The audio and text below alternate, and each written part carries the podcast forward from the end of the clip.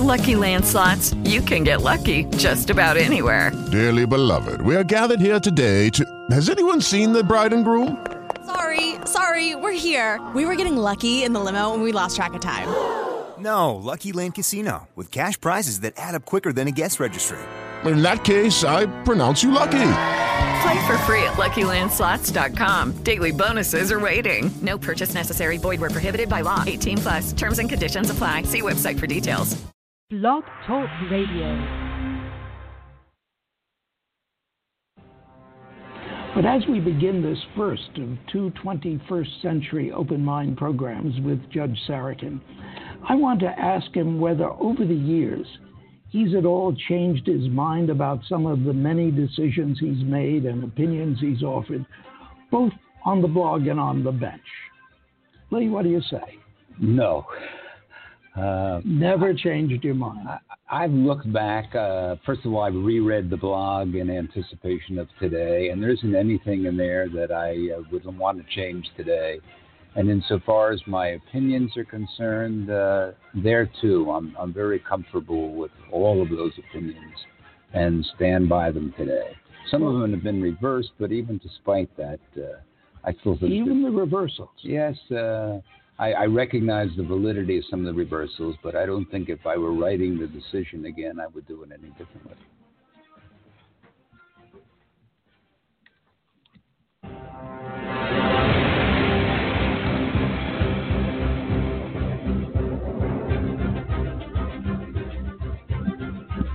Welcome in, ladies and gentlemen of America. This is AJC Radio, where we, we are in search to bring the message of justice all around the world. And tonight, it's actually part two as we take a few moments to honor retired federal judge H. Lee Sarokin. And I'll tell you, we just didn't have enough time to get it done. But tonight, we conclude this, this actual extraordinary look at the life of federal judge H. Lee Sarokin, what he's doing, what he's done then, what he's doing now, and the impact upon our criminal justice system. Folks, hang on to your seats. AJC Radio kicks off right now.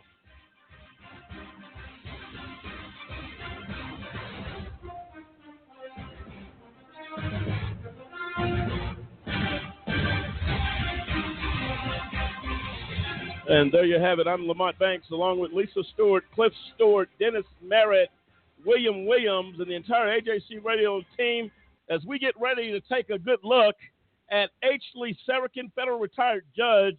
That is, I'll tell you what, folks, uh, Dennis, as we looked at his his accomplishments, his impact on the criminal justice system here on Tuesday night, we just did not have enough time to conclude the impact of what this gentleman, this judge, is doing, and this example really he is setting for those that will come after him.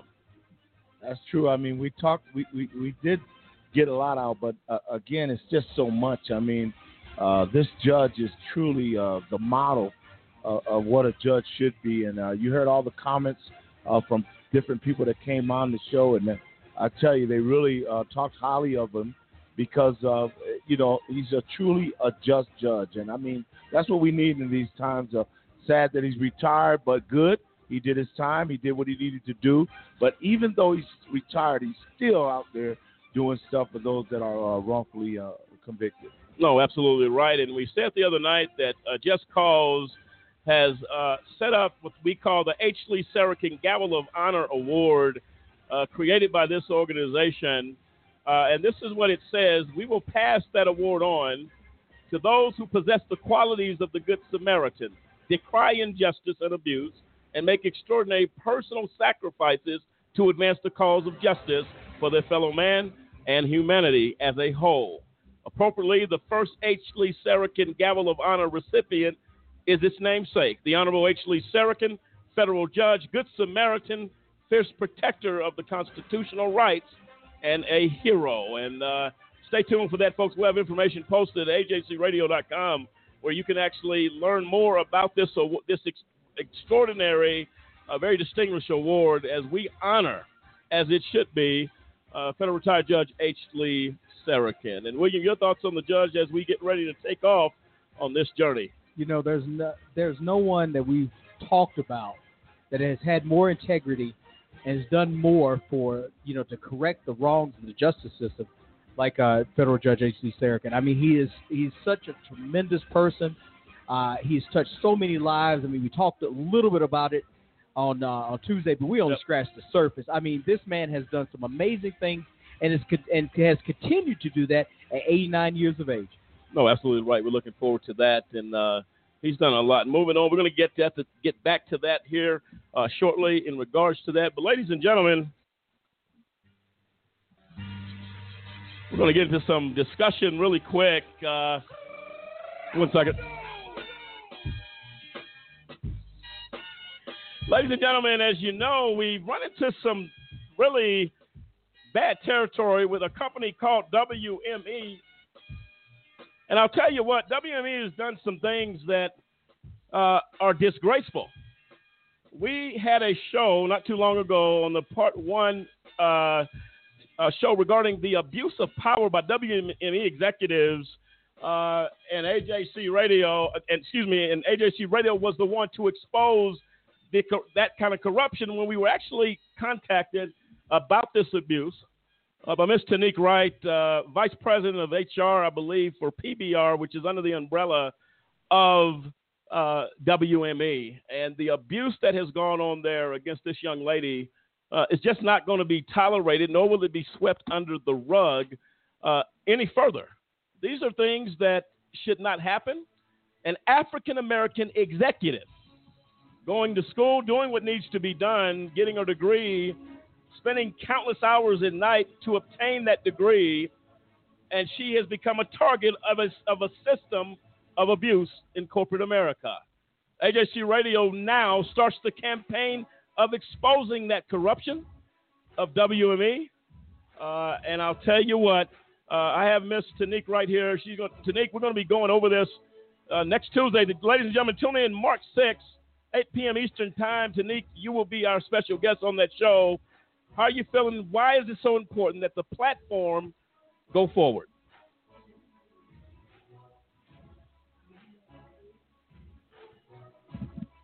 There you have a little technical issue. Why is it important that that message go forward? Because everybody needs a voice.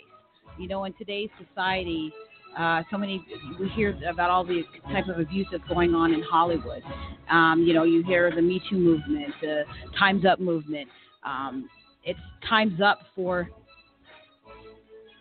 time's up for uh, you know me to tell my story for people to see the other side of what WME is. You know, a lot of uh, people right now just know that you know WME is this Hollywood. They uh, they're only about you know Hollywood stars, and you hear stuff on Twitter about how great they are. Um, I'm thankful to be able to share my story so I can tell people who WME truly is. So and, I'm looking forward to it. And thank you, Tanique. We look forward to seeing you on that program. And uh, folks, uh, Mr. Ari, I believe it's Ari Emanuel, uh, the CEO of WME, hides behind the cloak of corruption, along with Carol Katz. Folks are talking about the corruption going on there. Folks that were sexually uh, harassed, those that were mistreated and fired as a result of coming forward against WME. Terry Crews, uh, also another gentleman who dealt with this issue, uh, being sexually groped uh, on his private parts uh, and was told that he needed to be quiet.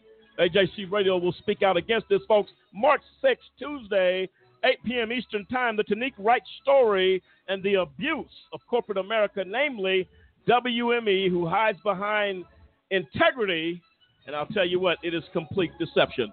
We'll see you then, folks, at that time. On the other side of the break, we continue honoring uh, federal retired judge H. Lee Sarokin. They call him the judge of judges and the judge of justice.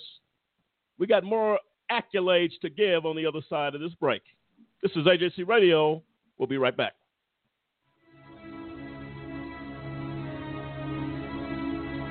Do you have a big brother? Well, I have a big brother, and I'm pretty sure that you and I experience some of the same things with a big brother. Big brothers will always be big brothers, right? I'm sure you'll agree. Well, my brother gets up in the morning. He takes a shower, heads to work, and at some point during the day, he's going to exercise and get that workout, as we all do. And of course, depending on what's going on, he's going to sit down for two or three meals during the course of his day. And also, depending on what else is going on, he'll probably get caught up on current events and maybe take a few moments to turn a page in a book. How about your big brother? Some of the same stuff, right? Oh, did I mention that my big brother does all of that stuff, but he actually has to have permission a lot of times before he can do it?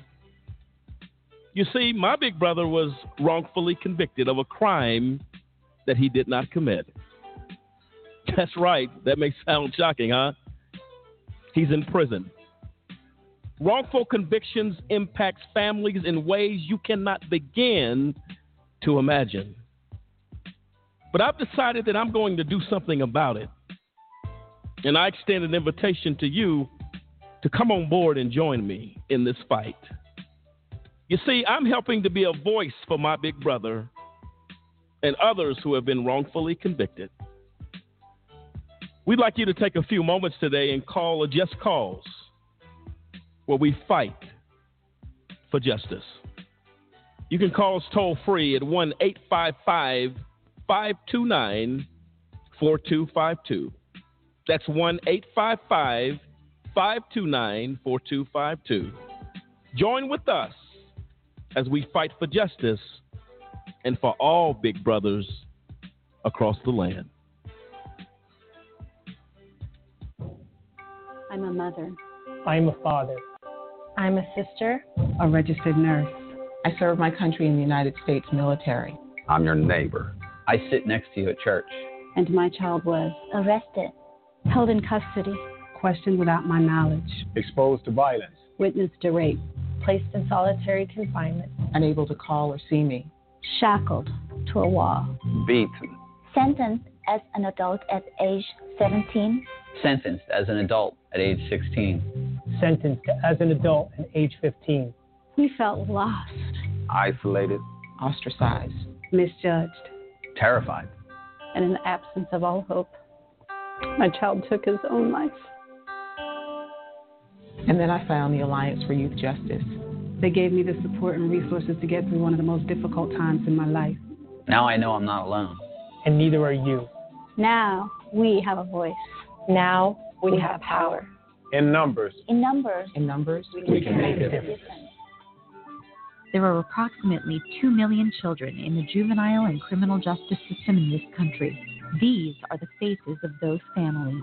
If you are the family member of a child who has been in the justice system, or if you are someone who supports this movement and is ready to make a difference, visit the Campaign for Youth Justice at www.campaignforyouthjustice.org.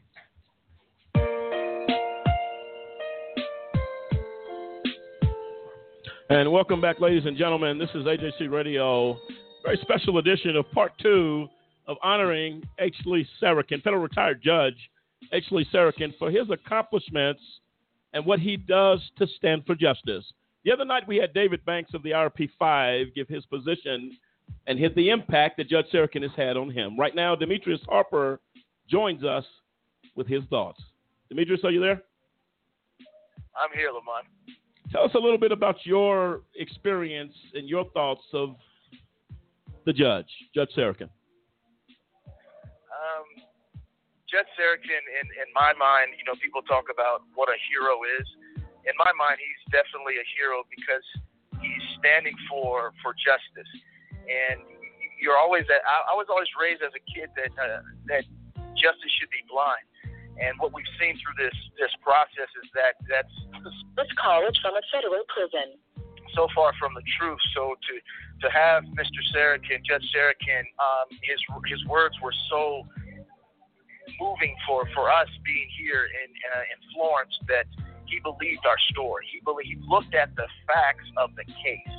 And as a judge, uh, you know, that was just so overwhelming. We talk about it amongst ourselves that how much courage. Uh, again, going back to what a hero, uh, what he or she can stand for. Mr. Sarokin, Judge Sarokin, stands for someone that uh, you know that can't stand for themselves, even through the process of Hurricane Carter. So you see his what he's done over the years. This is not something that he just takes lightly, but over his career, well, we've looked about it, we've talked about it. We, it, it's refreshing to see that there are people out there that still hold true to the Constitution, what it represents, and holds true to what true justice is. And I think that's what America uh, has lost. And uh, you know, truth has basically fallen in the street. So it's very, very refreshing, Lamont, to to, to see him still fighting the good fight. And we are very, I'm, I'm very appreciative to him um, for for for being our voice and and and standing for that which is right and standing for that which is uh, what's true. And Demetrius, we echo those sentiments, and uh, our thoughts and prayers go with you. Uh, we know without a doubt you guys were wrongfully convicted, and you are innocent of any wrongdoing as you sit, and we fight for justice for the RP5. Thanks for taking a few moments tonight to share your thoughts All about right, Judge Sarokin. Thank you. And there you have it, folks. Demetrius Harper, one of the RP5, uh, really making it very clear of the impact. And to be able to share that type of emotion, Dennis, when you are behind the wall wrongfully and still have a sense of appreciation speaks volumes.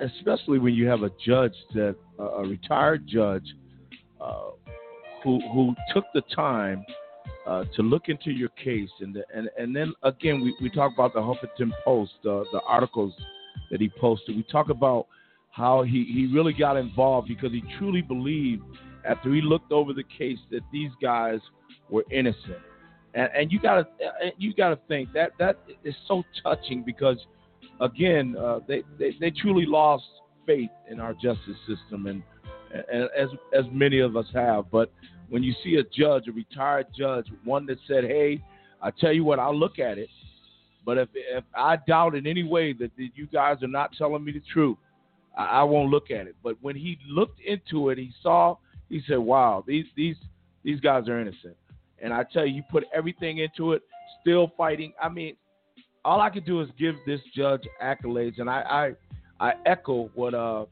uh, Demetrius was saying. How you know justice is blind, but when you when he came on the scene, all of a sudden, uh, maybe maybe we could see, maybe justice could see a little bit, but that that's only because of uh, the judge. No, absolutely right. Uh, I'll tell you, during his time as a federal judge from 1979 Actually, Sarokin displayed great compassion and uncompromising commitment to advance the cause of justice for the wrongfully convicted. Racial injustice and those who suffered abuse at the hands of government and large corporations. Judge Sarokin's deep and habitual concern about the conviction of innocent people being wrongfully convicted and confined, and his willingness to forcefully and publicly address those issues is what distinguished him from his peers. Judge Sarokin considers the wrongful conviction and imprisonment of the innocent as a society's greatest transgression and says a judge's greatest responsibility is to protect the constitutional rights of the accused and convicted.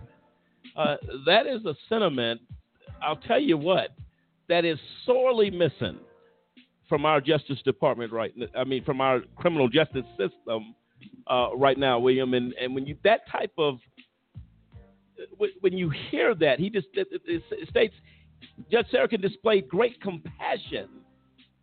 I would have to believe is because he knew that the system was not doing all it needed to do to make that happen. And that's true. You know, when you all, when we see, we always see the symbol of of justice being blindfolded and the scales of being equally balanced, and and we know that that is a symbol that our justice system has left behind long time ago and it has always been tipped in the favor. At, at, excuse me, not always, but we have seen it tipped in the in the favor of the prosecution.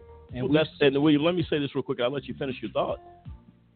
The judge will say it is their responsibility to side or to uh, agree or make a decision based on that is most favorable. Right, they rule in the light most favorable to the to government. The, to the government. And it, go ahead, Mike.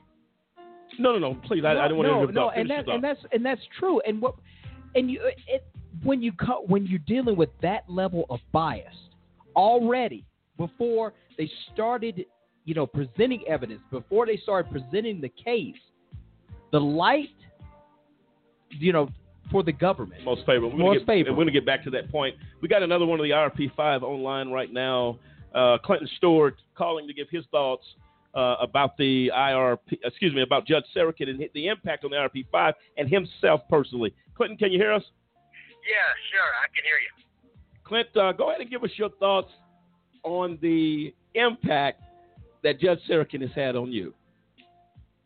Oh, it's been a big impact. Uh, when you look at someone uh, such as federal judge, uh, it, it, it just is really after all that we've been through to see someone with uh, with with that kind of responsibility and held that, that post as an appeals court judge to actually care uh, is a great great impact, and it really is something that makes you turn aside and look and say, "Wow, uh, this guy uh, is a refreshing breath of fresh air because nobody else cares. None of the other judges care. You go to the appeals court, you, you look at the, the, the, the district court, you look at the prosecutor.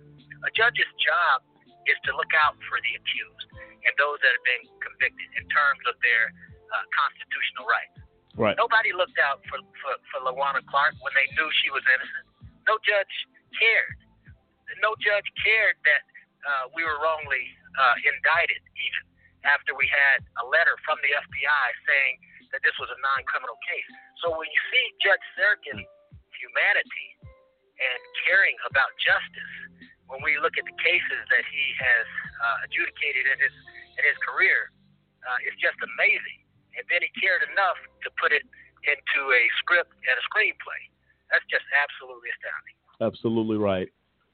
Okay, uh, Clint, we appreciate you. Uh, again, as I said to Demetrius, our thoughts and prayers go with you. We are we know without a shadow of a doubt, uh, you folks are innocent uh, and have suffered at the hand of injustice, but we will continue to fight uh, for justice for you and the IRP five, and we thank you so much for your thoughts on Judge Yeah, we, cer- we certainly appreciate it. Thank you. Take care. And there you have it, Clint Stewart, one of the RP5, uh, giving his thoughts about this judge. Uh, Clint, when you hear the, um, I, I, I, wanna, I don't want to say enthusiasm, but when you hear the utmost respect being demonstrated on that call with Clint uh, for this judge, and he made a good point.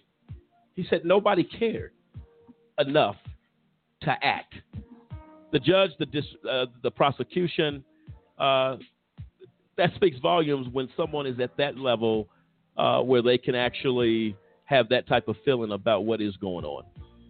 Yeah, I mean, you know, in this whole time that we've been uh, in this fight, it has been.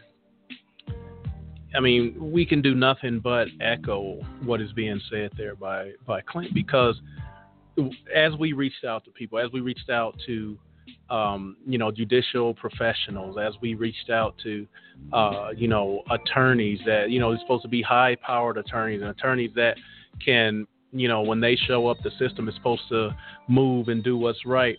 You find out that their their reasons for being there is typically an ulterior motive, whether that be money, whether that be some type of fame or whatever. It was not in the best interest of uh, of their defendants, of these men that you know, everybody will say, "Oh yeah, look." When I looked at it, I saw these these men are innocent. But to get on the stage, to get on the national stage, such as Judge H. Lee Sarokin, and declare it and say, you know, I'm willing to write in the Huffington Post. I'm willing to I'm willing to get on uh, on the radio, and I'm willing to do a screenplay saying that these men are innocent. That speaks volumes to his character. Without question. And joining us right now, Kendrick Barnes, another one of the RP5 and to give his thoughts on Judge Sarokin. Kendrick, can you hear us? Yeah, I can hear you. If you speak up a little bit, it's not the best phones over here. Okay, can you hear us clearly now? Okay, give us your thoughts on Judge Sarokin.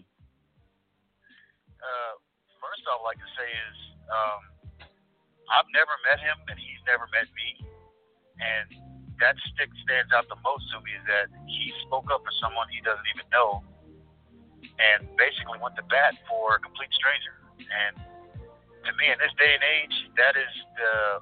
I mean, without ever meeting the guy, I know that that guy is a, is a man of character, and that's something rare that you can't hardly find in in in this world today. To stand up for what is right, and you don't have to know me, and you don't have to know the next person, but I think I learned a lesson from uh, Judge Sarokin to stand up for what is right, no, just just for the right and wrong of the of the situation, and for him to to speak up and to go as far as to write a play and to feel for people who were basically taken advantage of by the system.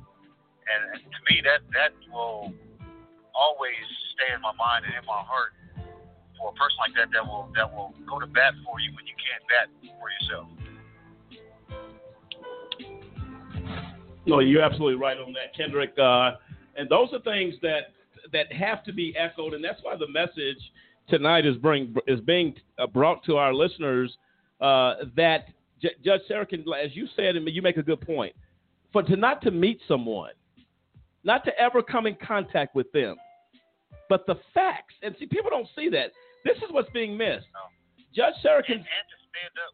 Go ahead. Excuse me, just a second. Yeah. That he's he, he, he took a lot of pressure from others in his in his field. I mean, and that's and that's huge because a lot of people back down to pressure, even when they're even when they know what they're saying is right. But even to to risk his own reputation, to to go against, uh, to almost have to speak against uh, people in the same profession as him, to do that for the right reason. I mean, that that is just huge. I mean, th- that should, that's one thing that should always be uh, uh, uh, a marker and a memorial for this judge is that he, no matter what, just just for the right, because it's the right thing to do, even if you have to face pressure, you have to face opposition. He was willing to stand up for the little man and to and to speak up to say this is wrong, and and th- that to me just means the world. Well, we appreciate that, Kendrick, and your thoughts on that. Our thoughts and prayers go with you, your family, as we continue to fight for justice and bring you guys home. Thank you so much for taking a few minutes tonight. All right, thank you, Lamont. Thank you.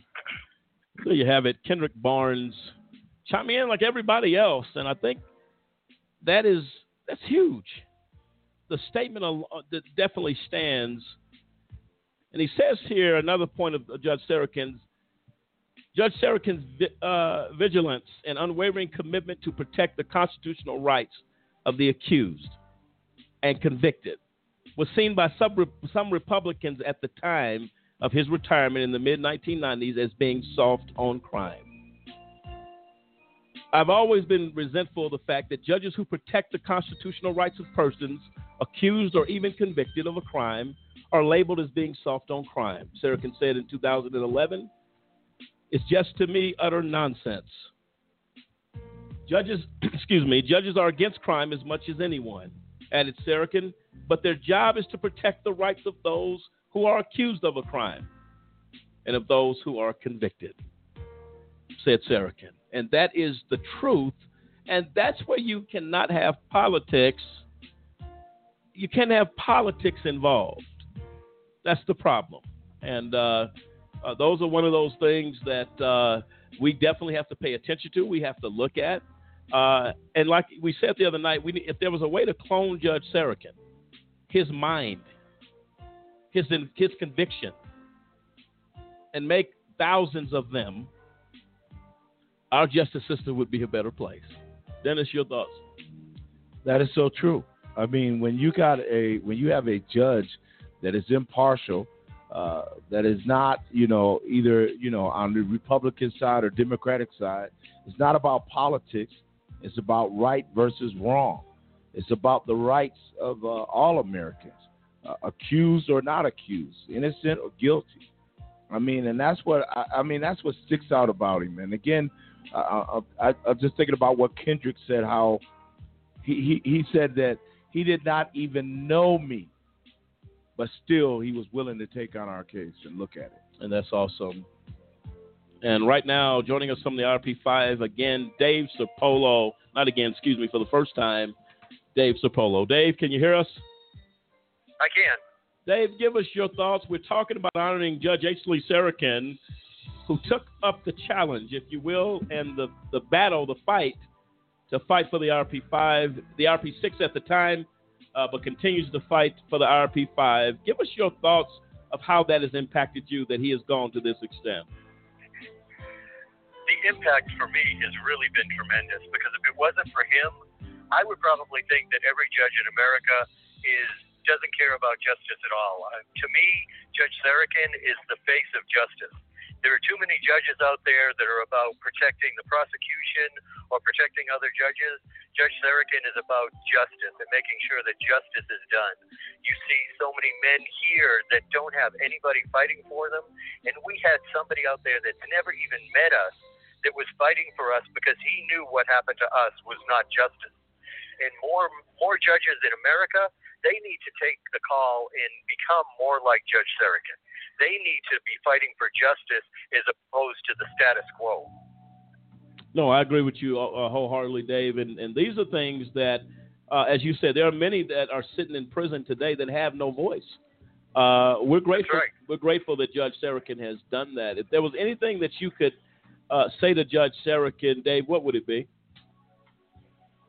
I, I would turn around and I would say, I thank you so much for all that you've done. There, there just are not enough words to say how much I appreciate the time he's taken and the feelings that he's had for us. Because when you hear from him and you hear the things that he's wrote, you wrote, you know that he has had strong feelings for our case and what has happened to us and the injustice that was for, uh, that was uh, against us.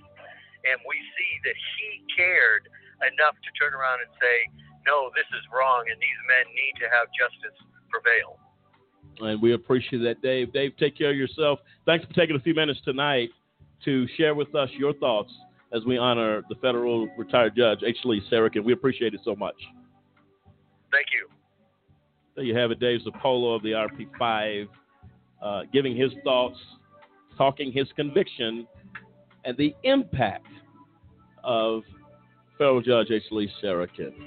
And those are things that go a long way. Uh, you don't hear this much about judges. It is, it's a sad thing. And listen, I'm sure there are other judges out there that have the same conviction. I've actually talked with some here locally in the El Paso County District Court, uh, and I've observed them in proceedings, and they have a heart of gold. They are there. Tonight happens to be the night we honor this federal judge who's really given his life for justice, Dennis. He's given his entire life and still doing it. and still doing it That- that's what's awesome about it. He's still out there uh, pushing uh, for those that have been wrongly, wrongfully convicted, those that are innocent. Uh, again, it's a tragedy that, uh, as we see, you know, there's a rise. Uh, we, we see the the continual exonerations, but I tell you, it, it makes you feel good that you know this judge went out there, like they said, on the limb. I don't even know.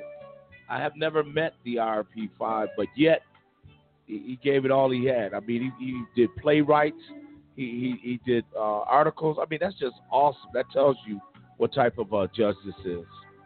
No, without question. And now we're honored and privileged to have joining us David Banks, one of the IRP five, gives his thoughts. We heard from him the other night, and and David, we talk ask you again tonight.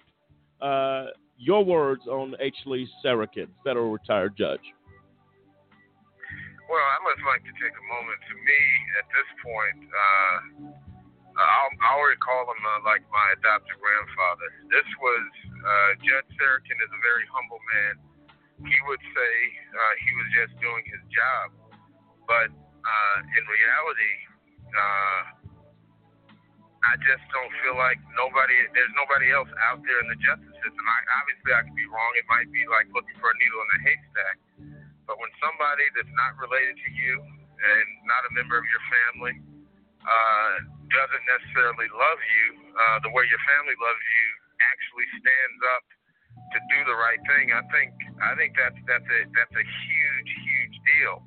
Uh, I'd like to put something in perspective um, and, put a little analogy to, to kind of what happened to us and like and explain that we really had nobody else to go to in the justice system if you could equate, uh, we went to the U.S. Attorney's Office. They attacked us, beat us, kicked us.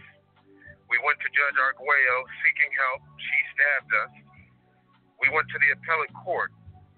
They uh, did the equivalent of uh, shooting us.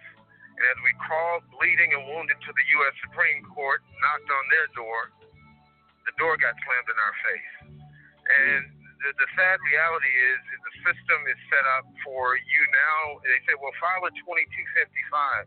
Well, that goes back to the same judge that that stabbed you in the first place? Where nobody was there to do justice for us.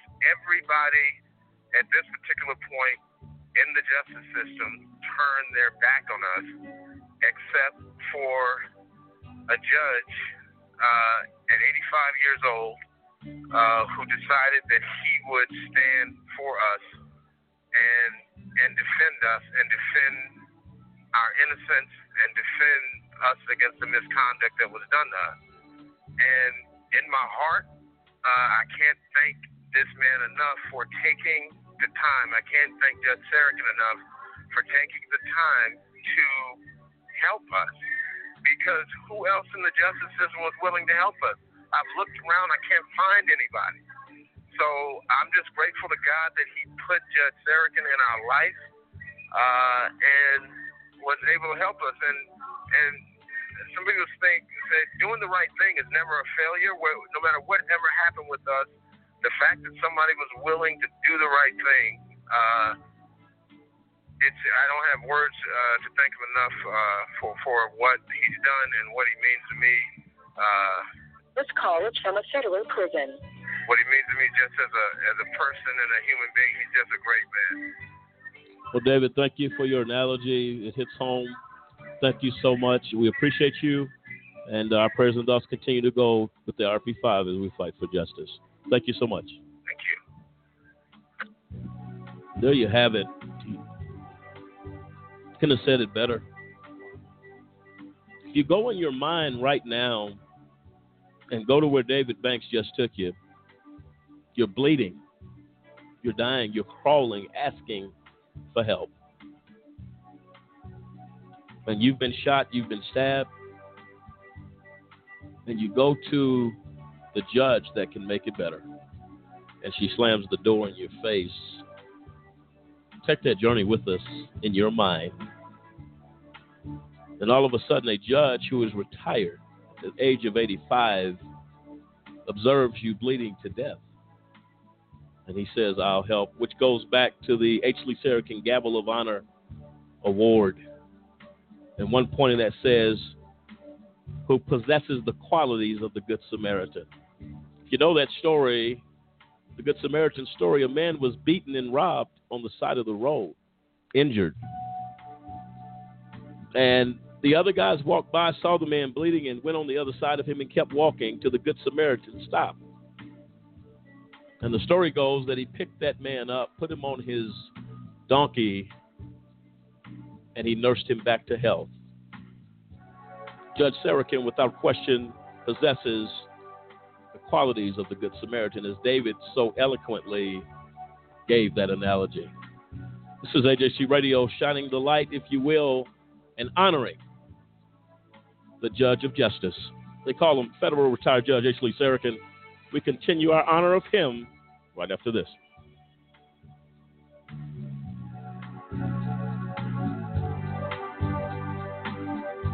Do you know anyone who's been sent to prison who's innocent?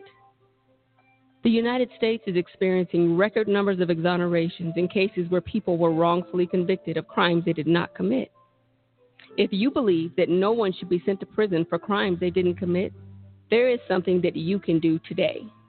By remembering a just cause with a monthly, annual, or one time donation, you can help in the fight against wrongful convictions. Call a just cause at 855 529 4252 or visit a-justcause.com and click the donate button. A Just Cause is a 501c3. Wrongful convictions are wrong. Let's be the voice of those who can't speak from behind the wall.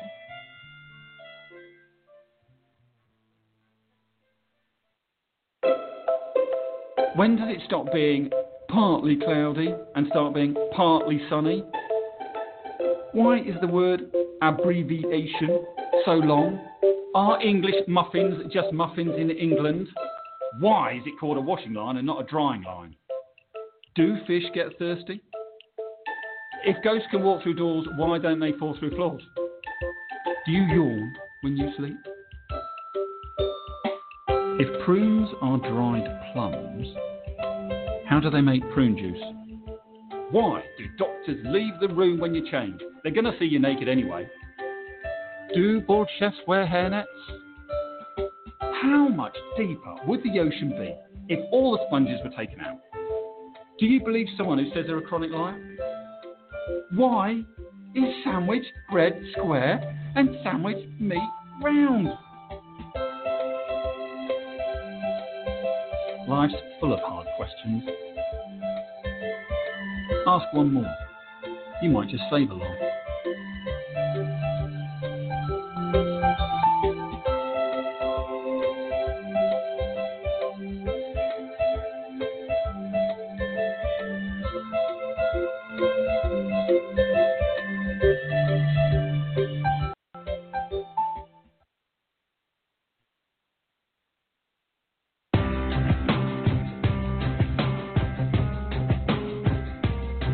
Often does our justice system get it wrong, convicting innocent people of crimes they did not commit?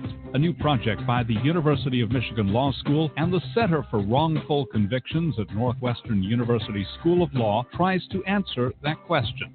Last 23 years, more than 2,000 people have been convicted of serious crimes and later exonerated, according to the National Registry of Exonerations.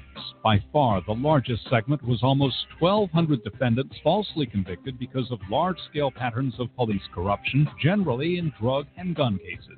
Of the remaining 873 defendants exonerated, nearly half were wrongly convicted of murder, and of that group, 101 were sentenced to death. On average, it took more than 11 years for a conviction to be set aside. Why does the justice system get it wrong? In homicides, the biggest problem is perjury and false accusation, most often by supposed eyewitnesses. False convictions in adult rape cases are primarily based on mistakes by eyewitnesses, while false convictions in child sex abuse cases are often for fabricated crimes that never occurred. 2,000 exonerations may seem small in a nation with more than 2.3 million people behind bars, but there are far more false convictions than the report contains. Most false convictions are never formally challenged, and those convictions that are successfully overturned receive little or no attention from the media, according to the report's authors.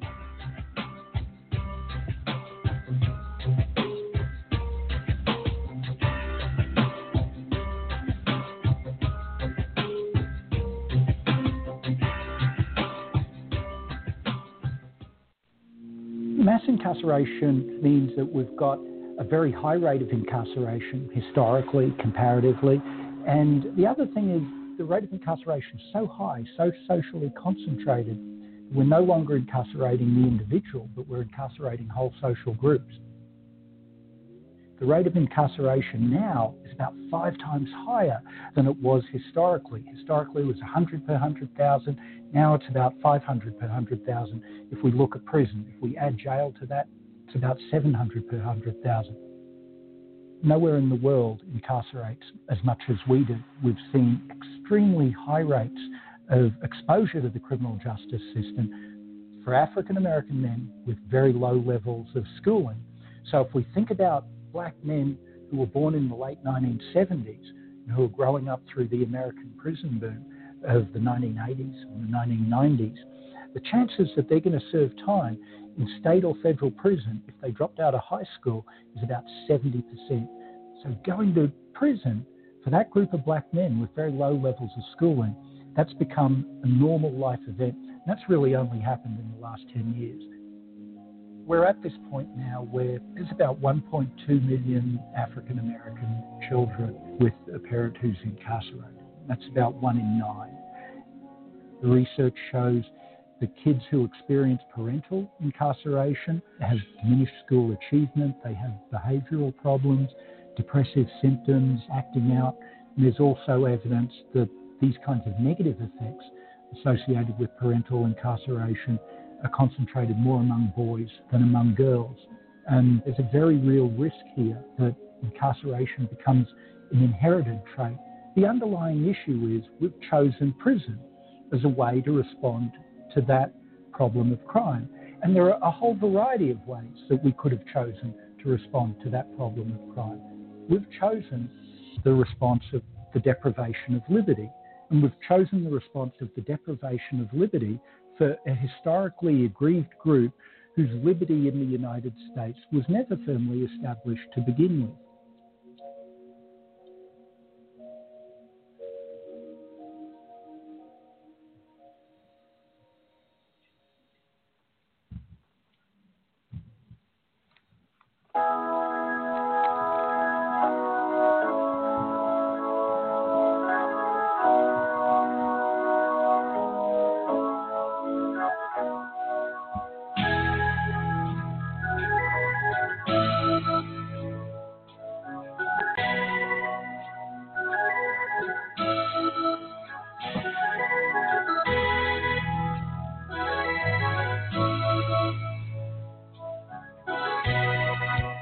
Ladies and gentlemen of America, welcome back in. This is AJC Radio.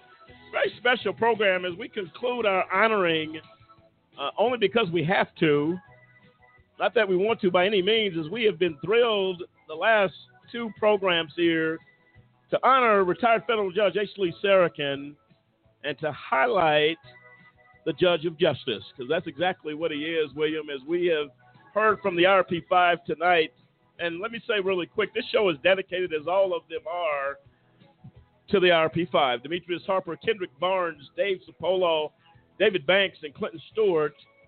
But as you hear from them on this judge, uh, H. Lee Sarokin, and the, the last statements made by David Banks pulled the heartstrings loose. Your thoughts on what you heard and what we're, what we're doing here right now?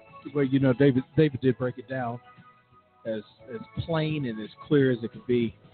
And even as they were talking, I think it was when Demetrius talked, I was speaking. I thought about the words that Judge Arguello had shared with him, talking about your life is in my hands. And you think about this, the the arrogance and the pride that it would take to say that to a person, and then you think about the fairness of Judge Sarokin. I mean, that's the that's the contrast. That's what we're talking about. We're talking about a judge that has compassion and is and is there to do a job and and, and preserve you know human life, preserve the family, do the things that is necessary, overturn the wrongs. And then here's Judge Arguello that, like David said, stabbed you in the back, reaches out for the you know reaching back to the judge that could do something, and stabbing you while you're down. So that's the contrast of what we're seeing day in and day out in our courts with the example like Judge Arguello. And then when you talk about retired federal judge H. Lee and what he has done, and for him to take on the, the case with these guys, and like Kendrick said, he doesn't know these guys. I read through the case and saw these guys were wrongfully convicted. They'd done no wrong and said, listen, this is something I've got to get behind. I have to use my platform I don't care if I'm retired. I need to reach out to those that are that will listen to me, write letters, do the play, and say, listen, these guys have a story. They did no wrong, and someone has to do something about it. No, absolutely right. And uh, again, we are honored and privileged to be able to honor uh, federal retired Judge H. Lee Sarokin, his work, his his integrity.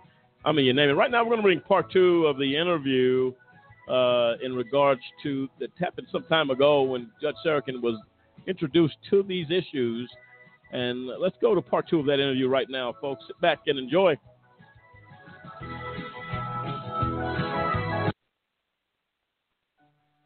Has there been an application made to the judge since the trial, since the guilty verdict, for the transcript? And if so, what has the judge said in response to that application?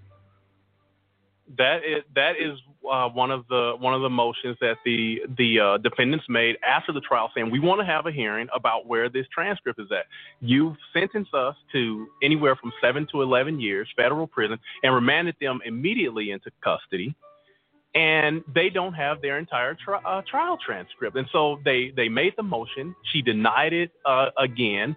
Uh, it was a recon, uh, reconsideration. Me, did she give any reasons why she would deny it? She, from from what we what we're looking at in her denial of the motion, it's pretty much like she's saying it's a moot point. It's like I've already addressed it. We're not going to deal with the part of the missing transcript. And I understand. I mean, everybody said it's bizarre, it's strange, it's unusual. I've never seen anything like this. So I understand that you're trying to wrap your mind around what is the judge doing here and why would she be doing this? I could understand if in the middle of the trial there was a request, for an expedited transcript uh, uh, near the end of the trial that she would say there's no reason to expedite it. But once the trial is over and you make an application to get the full record, I, I just, you know, it would baffles me as to why anyone would deny that motion. Um, just, I, I can't answer that because I, I, it's inconceivable to me that a judge would say, no, you can't have the record of this trial or any part of it.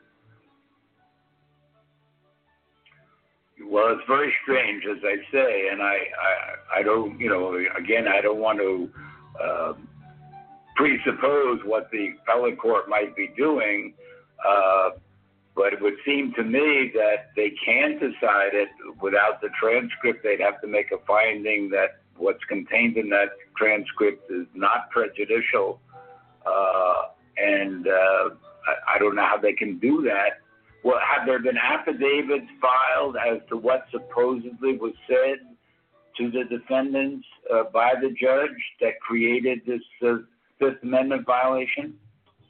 Yes, there's been affidavits by the defendants. Ironically, the the uh, U.S. attorney, assistant U.S. attorney who was the prosecutor, um, you know, uh, Matthew Kirsch, he has not written an uh, affidavit. The other assistant U.S. Uh, assistant U.S. attorney, um, Sunetra Hazra, she has not written an affidavit. So you have the prosecutors are not are not touching it with a ten foot pole. The judge is denying it. The court reporter has told three different questions, three different answers to the appeals attorney when she asked about it. And so you have you have all you have these stories, but you have a judge who is not allowing the transcript to be released and all the defendants are saying give us due process. They have been in prison now 21 months, and their entire transcript is not even available. Does the does the transcript exist, or did somebody say the notes are lost? Has there been any excuse, as a, as opposed to a refusal to turn it over, any excuse for not producing it? I mean, she couldn't possibly I mean, say that 200 pages of testimony because she didn't have her earphones on. I mean, that that would be that would be ludicrous. It, absolutely ludicrous. I mean, any of us, if we have headphones on, we say you're listening to music. If if you if you you know bob your shoulder too high and knock your headphones off, and they hit the floor, by the time you pick them up, you maybe missed 10, 20, let's say one full minute. You kicked your headphones under the desk, and you have to crawl under there to get them. That is not. Right 200 pages of of conversation. I mean, 200 pages is more than just a few minutes at a yeah. sidebar. So for her to try to come up with that excuse is, uh, like you say, ludicrous. And and Judge, we actually have uh, the appellate attorney, the appellate attorney for the IRP6, Gwen Solomon, and she she's one of the appellate attorneys, and she would like to ask you a question. All right. Uh, Gwen, are you with us? Good, uh, good morning. I mean, good afternoon, Your Honor. I'm, I'm Gwendolyn Solomon. I'm the attorney for the appellate court. I mean, for the IRP six on the cases pending. I had a couple of questions because I did, we did file a, Rule 10C, and I know that uh, as I was listening to you, you will only possibly be able to answer hypothetically or what you possibly would do in your experience. But we did file a federal rule of uh, procedure 10C with the affidavit. The judge um, the reason that she denied the, um, uh, according to her, that she denied the um, for that to, to go through the affidavits was because she said that because the U.S. attorney uh, did not agree with what was being stated by the defendants, but they never did state their version of of what was going to take place there. So my question to you is, um, what would you have done, or um, because we did also submit that supplement that to the Court of Appeals uh, for them to review that. And I just not understanding why they have not reversed the decision, even based on that, that the um, did you make a, is not. Yeah, Gwen, did you make a separate application to the Court of Appeals to get the transcript, or is that just part of your appeal? Um, we made a separate application, and we also filed a writ of mandamus to compel the um, to to request to compel the judge that to release the uh, transcript, her and the court reporter, and that was denied also. And and on what basis was that denied? Um, all they they said it the, the reason that they said it was denied was on the basis that um, it was in our in our briefs. It was already briefed in our briefs um, about the missing transcripts, and and basically they will review it um, when they get to it. That's pretty much the summary of it.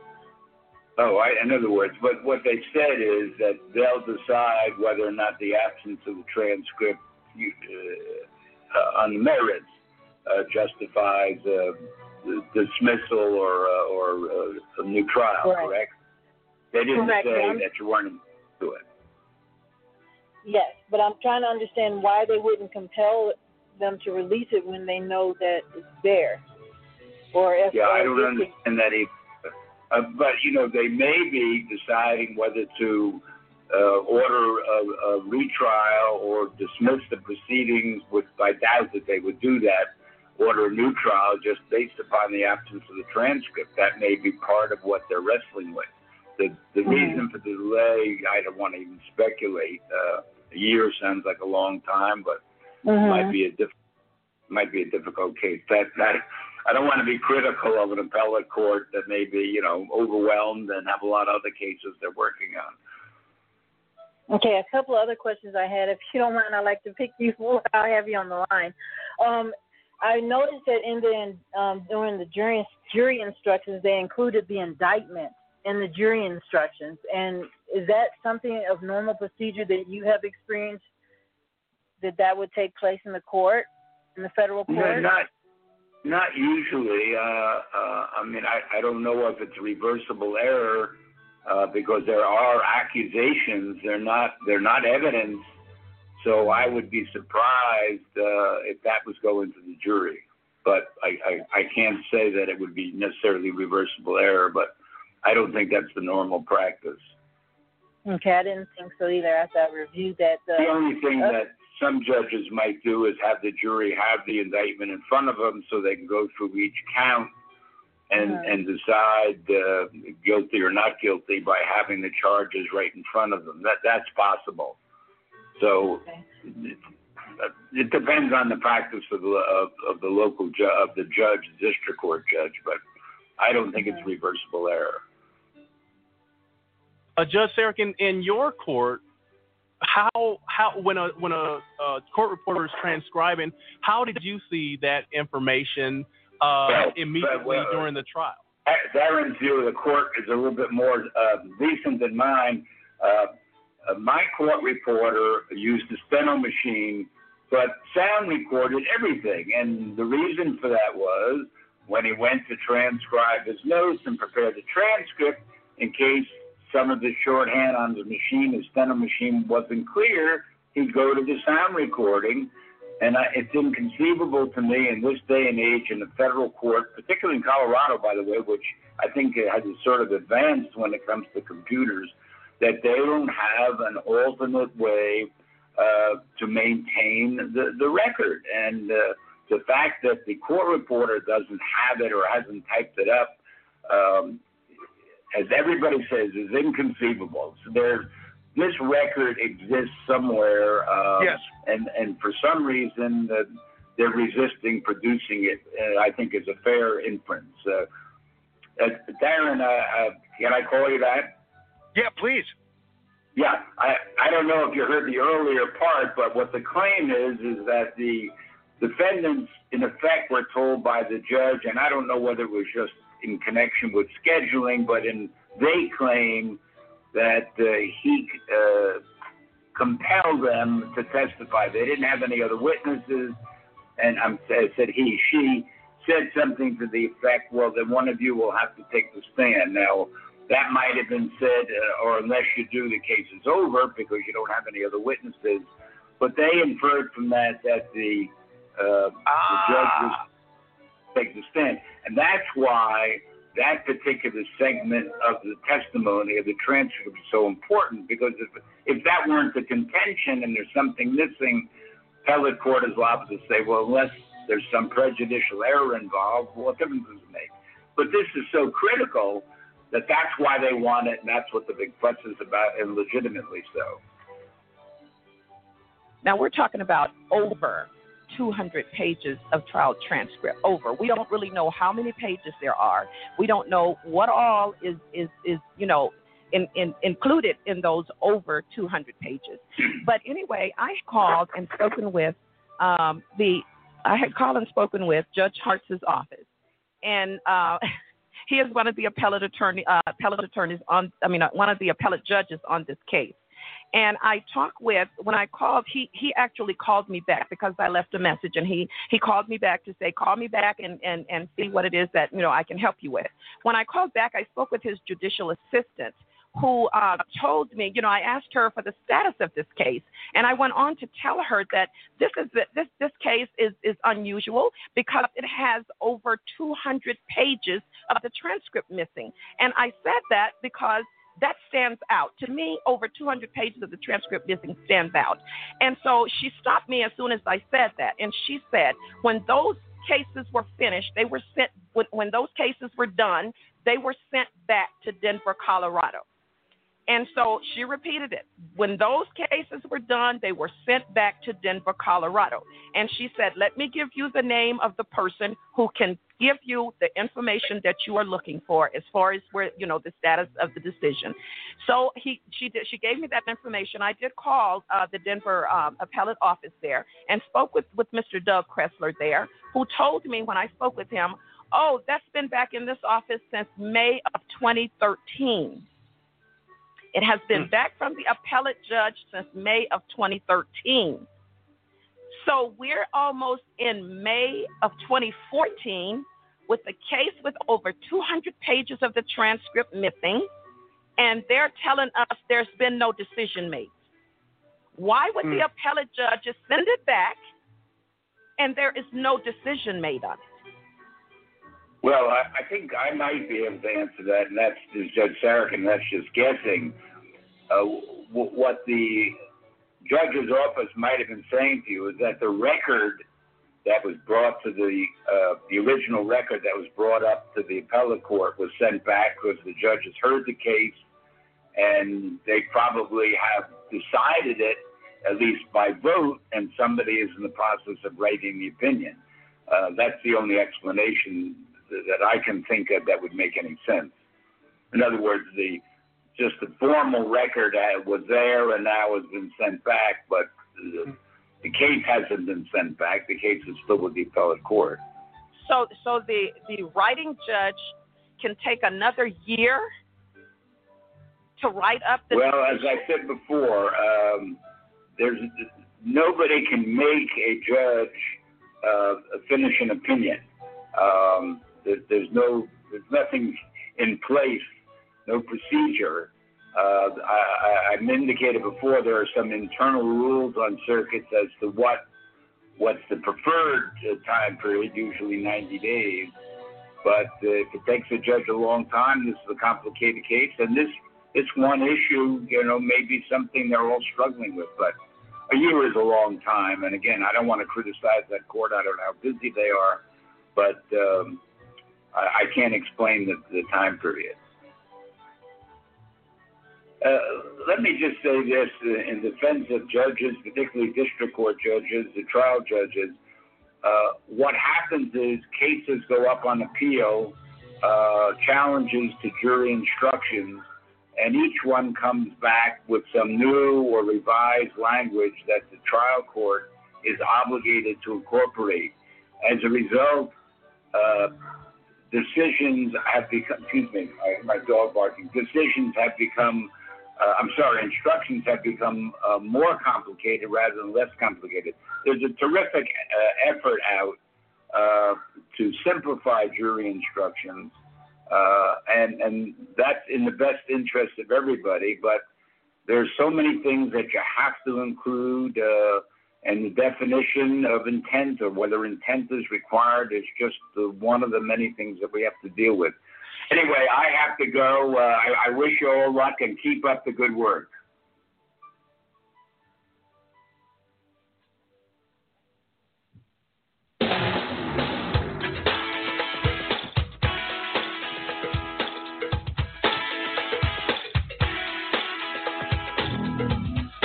Welcome back in, ladies and gentlemen. What you just heard was the second part two of the interview we played from, uh, we didn't play, but we needed to get to from Tuesday's show. And why we're here tonight to, to do the conclusion, if you will, of honor, honoring federal retired Judge H. Lee Sarokin. Uh, Dennis, when you hear the judge talk, uh, he doesn't mix his words. He's very clear on what he believes, uh, and he makes it clear uh, to let those listening to be able to understand uh, what he's talking about. It's just common sense as far as the criminal justice system. That's the one element I believe he brings to the system. Exactly, as you heard in the clip, uh, he listened very closely, and, and, when he answered a question, he made sure he answered it so that uh, the person on the other end could understand what he was saying. Right. I mean, he, he was trying not to be critical uh, of, of anyone, but he was making sure that, he, that that you know the interviewers understood that uh, this this this ain't normal. you right. know what what's going on here with this case is not normal at all. Uh, uh, he tried in, in, in, different instances to try to uh, you know help help the system out, but he, he couldn't do it, and, and he just kept, he just kept coming back saying, "Hey, uh, you know, it's just not normal procedures." But that tells you that uh, he really listened to these guys because had he not listened, uh, to to what uh, you know was being told to him. There, we would never have got the, the, Huffington Post articles. We would have never got uh, anything, you know, the, the articles that he put out there in reference to the RP6. So that tells you he heard them, he yep. listened, he went back and researched it, and he came well, up. There you have it. That, uh, yeah, and I tell you what, it goes to who the man is. Exactly. Uh, he's thorough. Uh, and is very, very direct. This is something that is lacking uh, in our criminal justice system today. You, you, we can call it what we want to. Yes, there are good judges out there. David's position that he made clear, you know, there's so much corruption within the system. Uh, and you have to look, sadly, far in between for those that take the stand and have the courage that uh, retired Judge H. Lee Sarokin has demonstrated. Uh, folks, this is AJC Radio as we continue to honor Retired Judge H.D. Sarakin, part two, if you will, as we bring this to the conclusion of a champion for justice. We'll be right back. This is AJC Radio.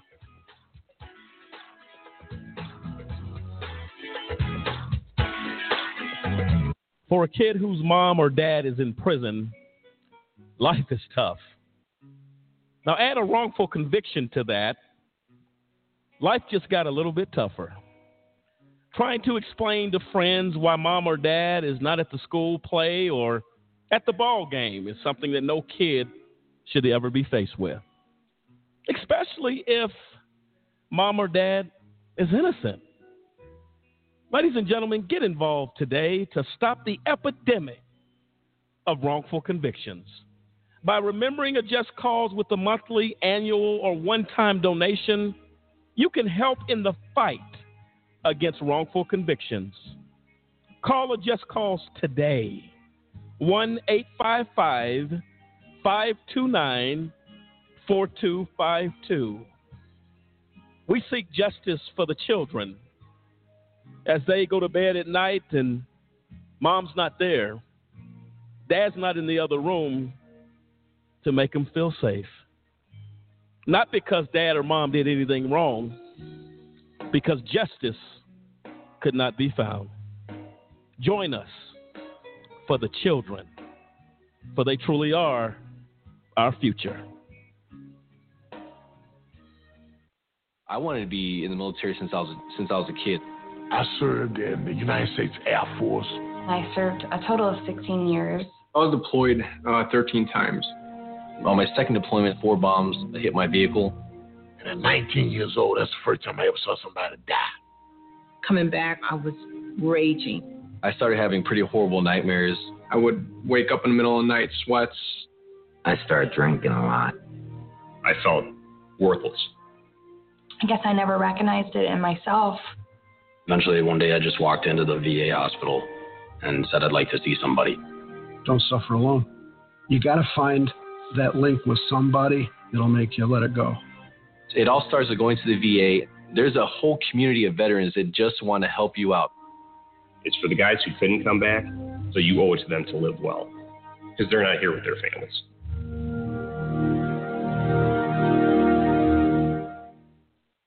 You can tell a lot about someone by what they spend their money on, their priorities, their concerns, and their motives. Big Pharma says their top priority is research and development.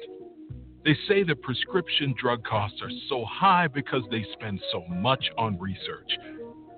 But the simple truth is, nine out of the 10 biggest pharma companies spend 50% more on advertising than they do on research and development.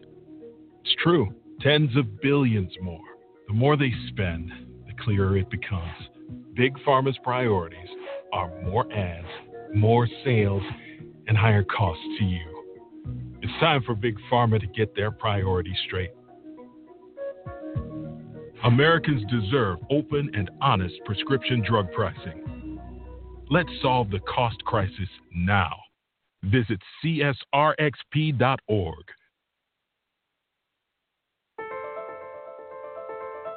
There's a lot of mud when it rains here, and it makes it really hard to find food. There are car bombs every day. My mom worries about me when I go out. Every time I hear the alarm bell go off in school, I think it's an air raid. Sometimes I have nightmares about it. A lot of houses in our neighborhood have been destroyed. I like to close my ears and sing songs whenever the bombs come close. My dad says we have to leave, which makes me scared. I'm worried our new neighbors won't like us. What if they don't understand our religion? Because we don't speak the language, it might be hard for me to make friends. But I know it's all going to be okay. It's all going to be worth it. I just want my family to be safe. But these are not my words. These are not my words. These are not my words.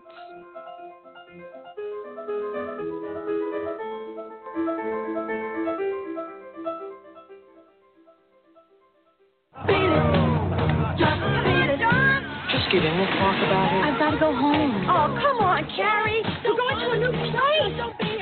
She wants to go home, right? Let's go.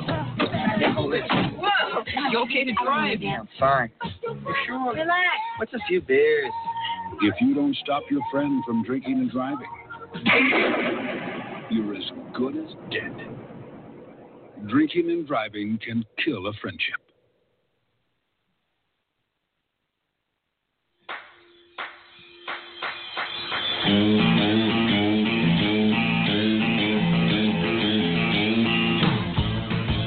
Welcome back in, ladies and gentlemen of America. This is AJC Radio.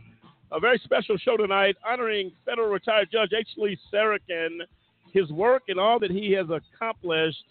Uh, I'll tell you what, and what he continues to do to fight for justice. Uh, the the the I would say the the march for justice carries on, William, and he is 89 years of age and has not gotten tired yet uh, in regards to fighting for justice, and he continues to do that uh, in retirement. That's that true. speaks volumes. Yeah, it does. I mean, he sees the need for the fight, and I think, you know, I'm not speaking for the man, but you see clearly that he understands that the system is broken, and that the role of the judge is not what it is or what it should be, and he has a role and responsibility. He said, you know what, and, and I think anybody that sees injustice, they understand a movement takes leadership. It takes someone standing up and saying, listen, this is wrong. And that's what he's doing. You know, at at 89 years of age, he is not yet done fighting. And it's amazing. It's amazing when you see that he he believes so much and has such a conviction that he's saying, you know what, I have to do this. No, absolutely right. It's one of those things that, uh, again, it is so rare in the land today, in our criminal justice system, and all that is going on. Uh, it's a, you know, we've reached a bad point in society when we find a judge that is moved by the conviction and the oath he took. Rare. When it seems to be a rare thing in the land, and from the bench, uh, we're in a bad shape.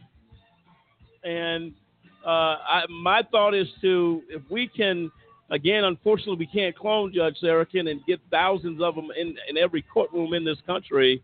Uh, however, uh, we hope that through getting the message out about Judge Sarokin, his compassion, his integrity, uh, his really own conviction, but brings everything down to the law. And what he argues is not something personal, it is something that every judge should be doing what Judge Sarokin is doing. Why?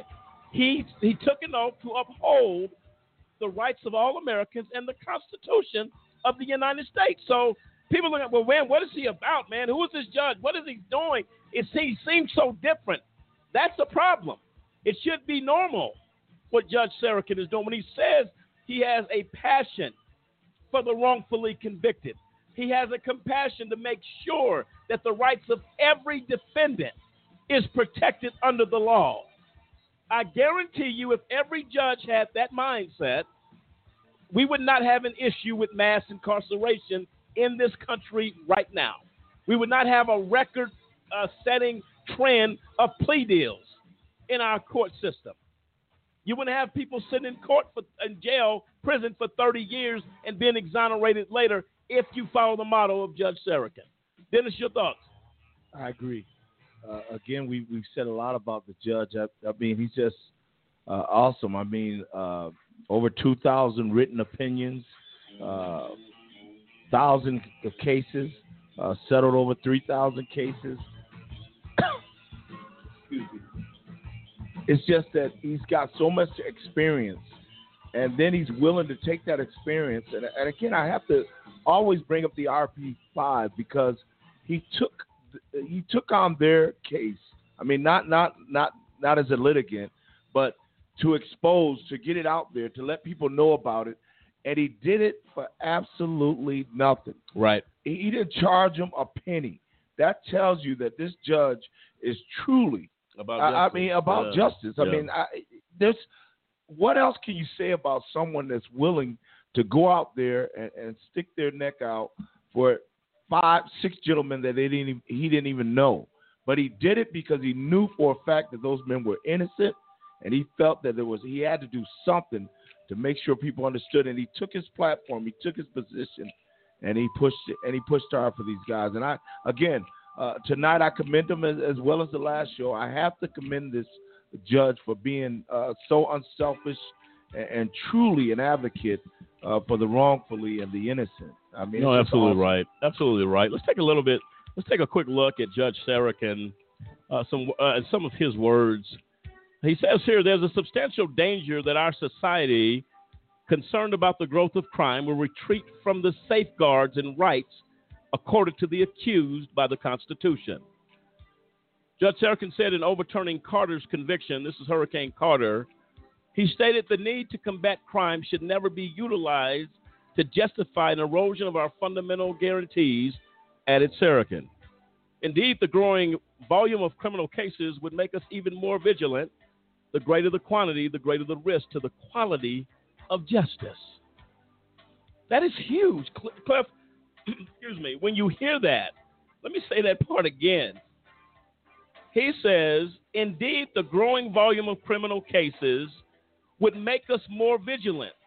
But the greater the quantity, the greater the risk to the quality of justice, meaning the time taken to ensure justice. Right. I mean, it the the thing that makes it, uh, you know, it, it's so simple. I mean, he applied the uh, the rule of percentages to the justice system that says, look, we're getting more cases. You guys, you you claiming this? Oh, tough on crime. Well, the more people that you prosecute, the more the possibility it will be that you'll get the prosecution wrong. So why not put something in place that that uh, is a check and a balance to say to make sure that innocent people aren't first off locked up, and then second off, if if they do, you know, so-called slip through the cracks and get locked up wrongfully, that there is an apparatus in place to ensure that they can get out and get out quickly. And with when you when you look at Judge Sarokin, he not only takes on the challenge of you know the the the rule of percentages that says okay it's it's going to happen because you have more numbers and it may have been in, inadvertent but he goes after the system when the system blatantly uh, does wrong when you have prosecutors that step out of line and when you have other judges that step out of line he has been an advocate he has been a voice that says this is not acceptable from from any side of the aisle from any side of the bench, from from uh, from any prosecutor, from anybody. I mean, he attacked the system when the system was wrong, and when it did right, he upheld it. That's the thing about Judge Sarokin. People might say, you know, like in the in the IRP Solutions case, that well, Judge Sarokin took this on, uh, you know, and and he's biased. He absolutely was not biased in this case because he told. I was on the phone the first time we talked to Judge Sarokin and he said in no uncertain terms, if if once he said, I want you to send me everything that you have, transcripts, uh, even the uh, the indictment, all the way down to the to the search warrant affidavit. He said, if anything that you guys are telling me is not true, if I find that any of it that you're misrepresenting the truth, then I will not deal with the case, and I will not deal with you. I will never answer your call again. And for someone to to say that to make that statement to you. And, and our response was absolutely, Judge Sarokin. We we understand that, we accept that, and we will send you everything that we have. And he came back and he said, you know, I see no crime here.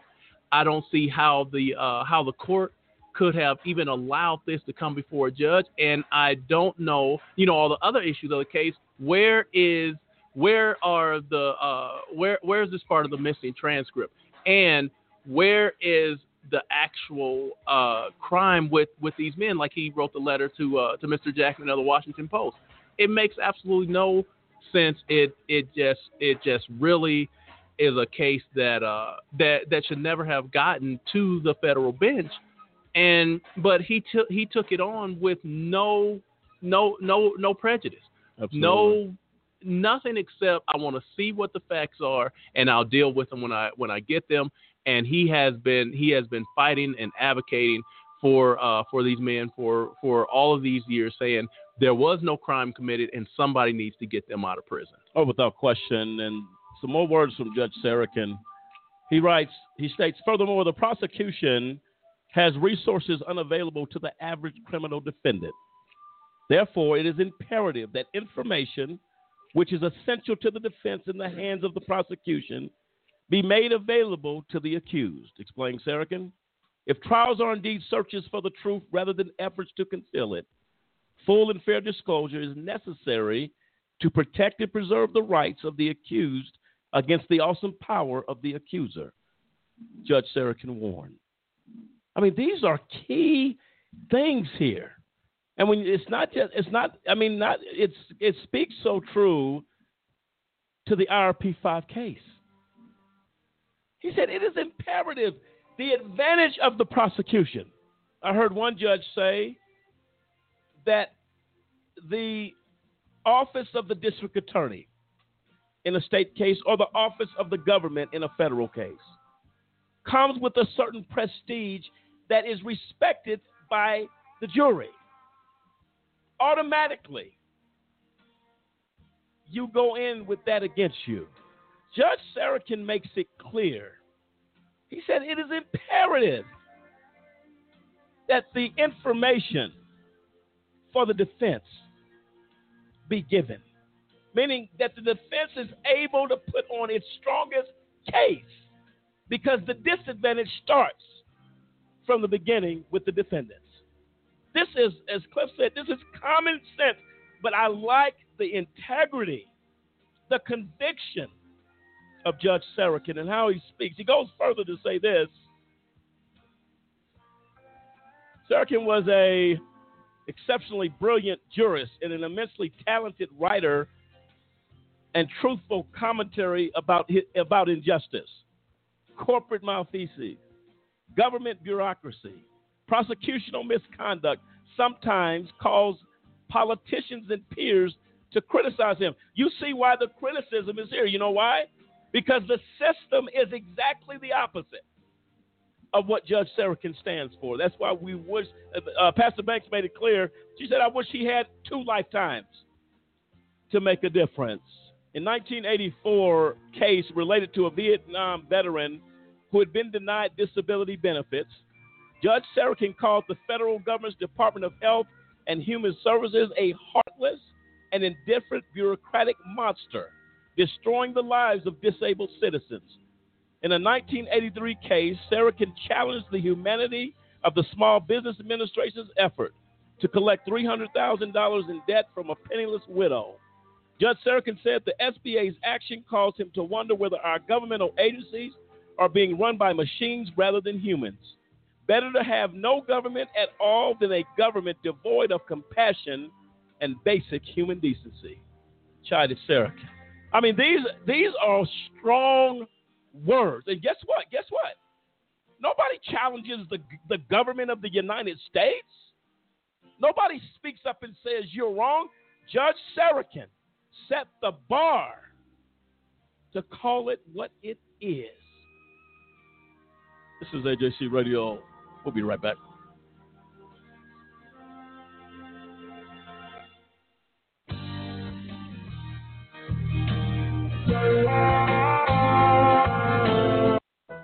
Million people are sitting in the prisons of America for nonviolent offenses. That's why I'm asking you to join the American Civil Liberties Union and help us in the fight to end mass incarceration. We spend over $80 billion a year incarcerating people. Alternatives to prison, like community service, drug treatment, and rehabilitation, costs less and can turn lives around. It's time for fair justice. It's time for smart justice. And we need your help.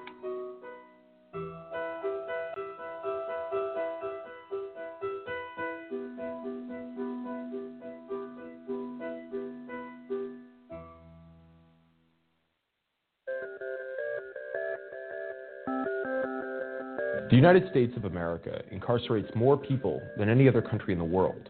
In fact, the U.S. hosts more prison inmates than all other developed nations combined.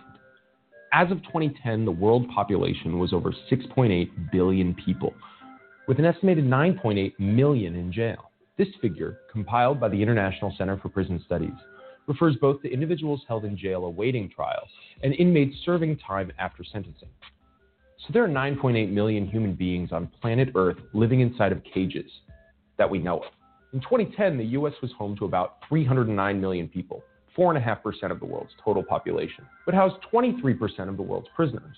So take a moment to think about what this means. It means we imprison more people than enormous autocratic countries like China. We imprison more people than Russia. Compared to the size of our population, our rate of imprisonment dwarfs our closest allies, like the United Kingdom, France, and Canada. As of 2010, there were over 1.6 million post trial inmates serving sentences in America's state and federal facilities. This number does not include those being detained pretrial or those on probation. The most unique feature of incarceration in America is the large and active role of our federal government. In most countries, crime is reacted to at the local or regional level, whereas the American government finances and legislates a significant portion of law enforcement at the national level. State governments still do their fair share of incarceration, though. California and Texas incarcerate more than other states with over 171,000 inmates each. Florida is a close third with over 103,000 prisoners. But no single state locks up more people than the federal government with over 208,000 inmates.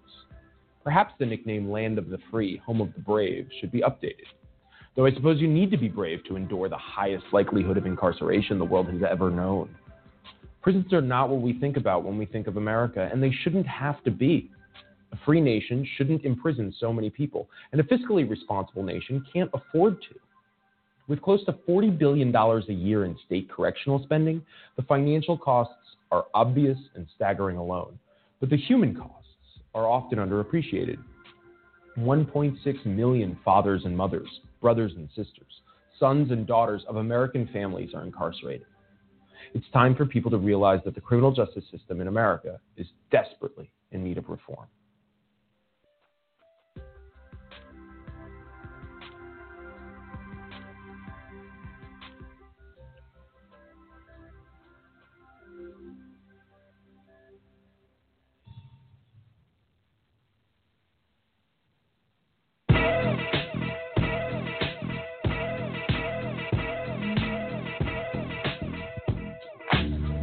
Welcome back in, ladies and gentlemen of America. This is AJC Radio. As we are having a good time here tonight as we talk about the legend, the judge of justice, we call him here at AJC Radio, the federal retired judge H. Lee Sarokin. Uh, I'll tell you what, folks, if you've been tuned into this show tonight, and as we go over some of the words of Judge Sarokin, man, I was explaining to Cliff, you see why people didn't like him because it goes against status quo. It goes against the norm of a criminal ju- justice system that is falling off the really falling off the tracks. And he his conviction is is I'm telling you, it William it sticks with you. I mean, these are some words that you know you're just not talking, you're walking the walk with it. Absolutely. I mean, you just you just said it. it. Conviction moves you. It's about action, and that's what this man has done. I mean, he has committed his life to to fighting injustice and saying, you know what, it, it, this it has to be done. Somebody has to pick up this mantle and and do something with it because it's such a travesty. The, the the justice system that we have today is no justice, and there's so much wrongful conviction, so much injustice, it's so much bias towards uh, the the, uh, the prosecution or a favor towards the prosecution that shouldn't be. And so you know, Judge Sarokin is not going to to let these these situations and circumstances go without being, you know, his voice being heard. No, absolutely right, William. And I'm I'm telling you, man, these words because you know you're not you're not just reading stuff off of a piece of paper. This is the heart of Judge Sarokin, and really should be followed by every judge that occupies a bench in this nation. Uh, should have this same type of conviction. He states here in a 1984 case related uh, but that's not the case. This goes another one. One of the uh, the uh, huge moments in Sarokin's judicial career was when he showed compassion and concern for the health and well-being of consumers. In a 1992 opinion, he appropriately and strongly criticized tobacco companies and other large corporations for failing to disclose the dangerous health risks associated with their products. In light of the current controversy, uh, Sarokin states, surrounding breast implants, he states one wonders when all industries will recognize their obligation to voluntarily disclose risks from the use of their products. All too often, the choice between the physical health of consumers and financial well being of business, concealment is chose over disclosure, sales over safety, and money over morality. Who are these persons who knowingly and secretly decide to put the buying public at risk solely for the purpose of making profits, and who believe illness and death of consumers is an appropriate cost of their own prosperity? Dennis, chime in on that. Again, it's, I mean, he is just amazing. I mean, the, just his, the way he speaks and, and, and he's he's a judge that's truly against all injustice. It doesn't matter what type of injustice it is, whether it's in a civil suit, it doesn't matter. He's about making sure that you know people have that have been wrong or in or, or people that are innocent and have been wrong that he it's, it's get it gets fixed. And as a judge, he pushed the issues to make sure that those that were going through, those were, were dealing with, you know, dealing with different issues, as as as a represent uh, as a representative of theirs, he made sure that he, he he did did the right thing to make sure they understood that he was looking out for. Them. Well, the thing that is amazing here, money and greed is a huge part of this nation. Whether it's criminal justice, you got enough money, you can buy the criminal justice system. Big companies, corporations People are not speaking out against their lack of human decency, as Sarokin states here, not to warn consumers of the risk of their product. And he, he made it clear. He said, Who does this? That think prosperity is more important than human decency and of the consumer, their life. This is something that you don't argue with the large corporations. Why? They're billionaires. He, he didn't care. He didn't care. That's just who. And is. when you make the statement that for the purpose of making profits, who believe illness and death of consumers is an appropriate cause. Wow. That is a statement. Doesn't matter how much money you have. As the following facts disclose, said Sarokin, despite some rising pretenders, the tobacco industry may be the king of concealment and disinformation. In 1954, the tobacco industry promised to dis- disseminate the results of the industry sponsored independent scientific research for the purpose of answering the question Does cigarette smoking cause illness? added Sarokin. Decades later, one searches in, va- in vain for a frank statement to cigarette smokers from the tobacco industry, which, which purports to answer that question, mused Judge Sarokin. So now we give a statement may cause cancer, may cause cancer. He, basically, he's saying they come with some statement. Decades later, when how many people are set to die? This is a judge of justice. This is a judge who cares about equality, human life, decency, morality, integrity. Where has that gone in this country? You don't find it. No, it's been bought and paid for. I mean, we're talking about a criminal justice system that has privatized prisons, and we've seen, we've talked about, we've had shows to talk about the body counts that they've been promised to these prisons. You, he is saying, he's basically saying, I, this justice should not be bought and sold. It's not a for-profit industry. This is human life, and he's sitting there saying, "What is the price?"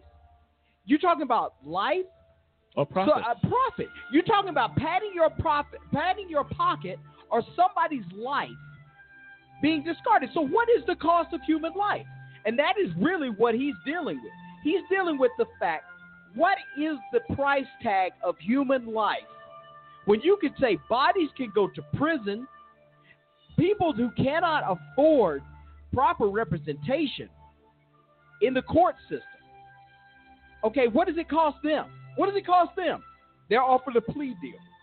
They're offered a plea deal because they cannot afford somebody to actually take the time to look at their paperwork, look at their case. Yep. Like, you know, I mean, that's the thing that we're seeing right now. We're seeing this, and you said it before the break. This huge amount of plea deals that are going through. You know, people are they're they're really put between a rock and a hard place.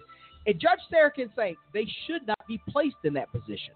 They should be placed in a position of fairness that says, listen, let's evaluate the case. And I'm the judge. I am I am here looking at you. I'm not looking to the left or to the right. I'm looking at fairness and I will judge according to that. Absolutely. This is absolutely awesome. Judge Sarokin, if you're hearing this show tonight, take a bow wherever you might be for being the judge of justice. These words, they last, they last indefinitely. And when you read them, they come with the same power in which Judge Sarokin spoke them. Thank you, Judge Sarokin, for being an example of true justice. Let's hear a, little bit of conversation with Judge Sarokin.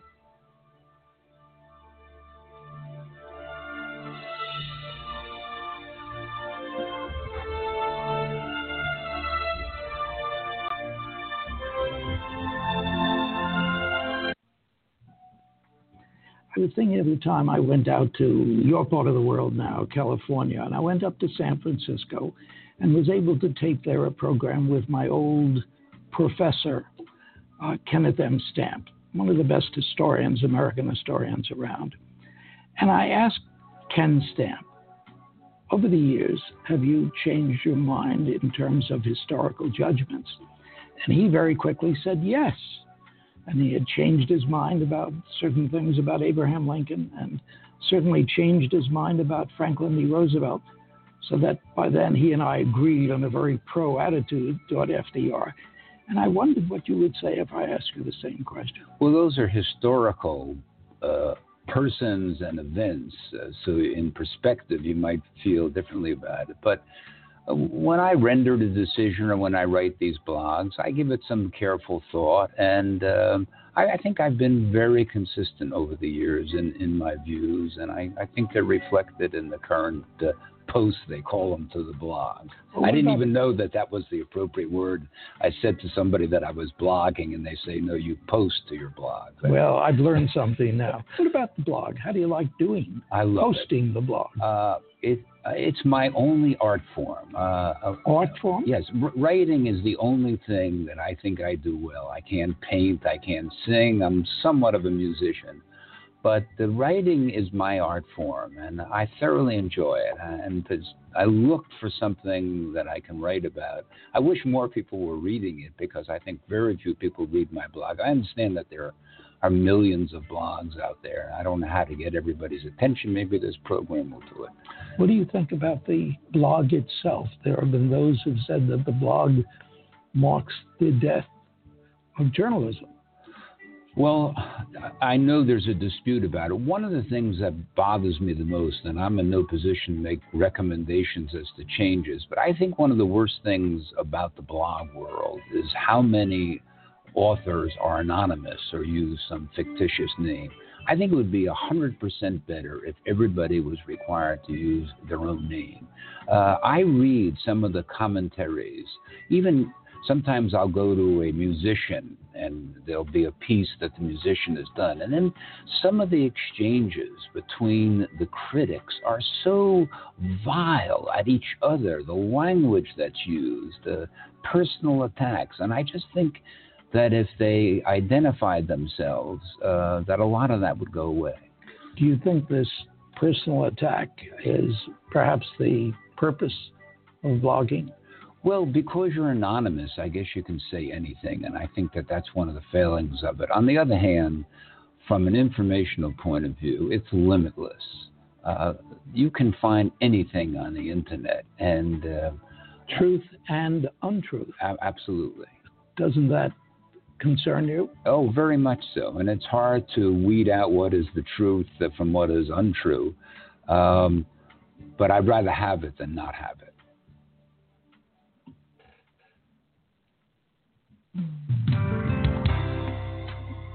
And there you go, Judge Sarokin, uh, speaking so eloquently, so matter of fact, if you will, as far as his own conviction is concerned. Uh, that's that's absolutely awesome. Judge Sarokin wrote a article in the Huffington Post, I believe, or on his blog, and he states the guilty have a better chance for parole or pardon than the innocent. And he writes, in order to obtain a parole pardon or some form of clemency, admissions of guilt, acceptance of responsibility, and expressions of remorse are considered as the most important factors in granting liberty from confinement. Their purpose is apparent, and for the guilty, they pose no barrier. But for the innocent, they may impose an insurmountable one. The guilty seeking release may, may feign remorse, but feigning guilt for the innocent demands too much of a sacrifice. Stories around abound of those wrongful convicted being denied release because of their insistence upon their innocence. The pressure to lie and admit guilt must be staggering. Some succumb.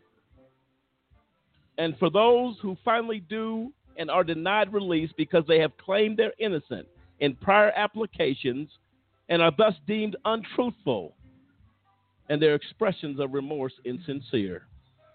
I recently became interested in the topic because for the first time in over 60 years in law, I supported the clemency application for a group of defendants known as the IRP6 from Colorado.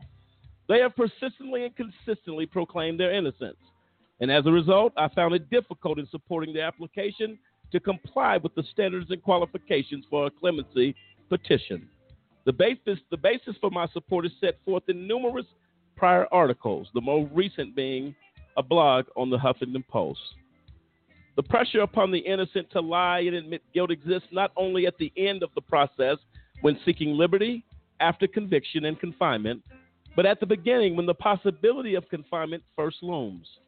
I expect that the percentage of persons wrongfully convicted is rather small, but the statistics give little comfort to those who are confined, nor should it comfort our society as a whole. But I suspect that many more innocent persons, the poor, the uneducated, minorities, are imprisoned because of plea bargains, coerced by threats of long imprisonment and misrepresentations of the evidence against them. Those persons do not face the dilemma of having to admit guilt in order to receive a pardon or parole because they have already been compelled to lie and admit their guilt, furnishing evidence of their guilt that can only have been spoon fed to them. As a result, we have bookends of institutionalized deceit at both ends of our criminal justice system. At either end, the innocent are convinced and coerced into admitting their guilt in order to minimize their terms of imprisonment, although they deserve none at all. This is AJC Radio. We'll be right back.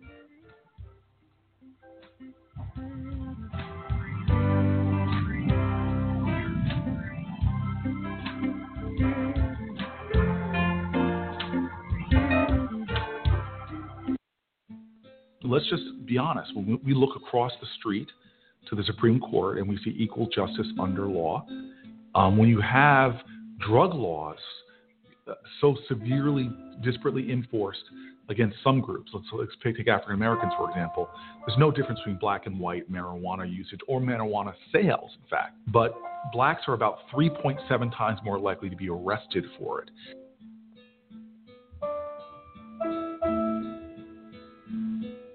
Um, African Americans are more likely to get uh, mandatory minimums, are more likely about 13 to get 13% longer sentences, and it's created these jagged disparities in incarceration. In my state, blacks are about 13, 14% of the population. They make up over 60% of the prison population. And remember, the overwhelming majority of people we arrest in America are nonviolent offenders. Now you've got this this disparity in the arrest, but that creates disparities that painfully fall all along the system. When you get arrested uh, for possession with intent to sell, do it in inner city, now you're within a school zone. So now you have faced an even higher mandatory minimum. Now you're 19 years old with a felony conviction, possession, intent to sell in a school zone. Forget even all that. If you just have a felony conviction for possession, what do you face now? Thousands of collateral consequences that will dog you for the rest of your life. You can't get a Pell Grant. You can't get business. You can't get a job. If you're hungry, you can't get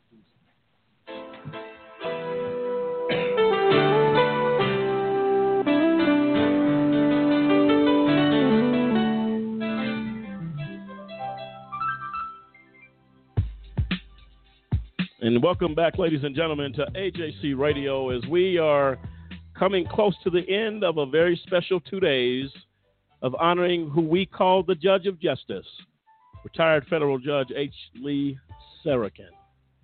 I'll tell you right now, folks, we are floored with the words of H. Lee Sarokin.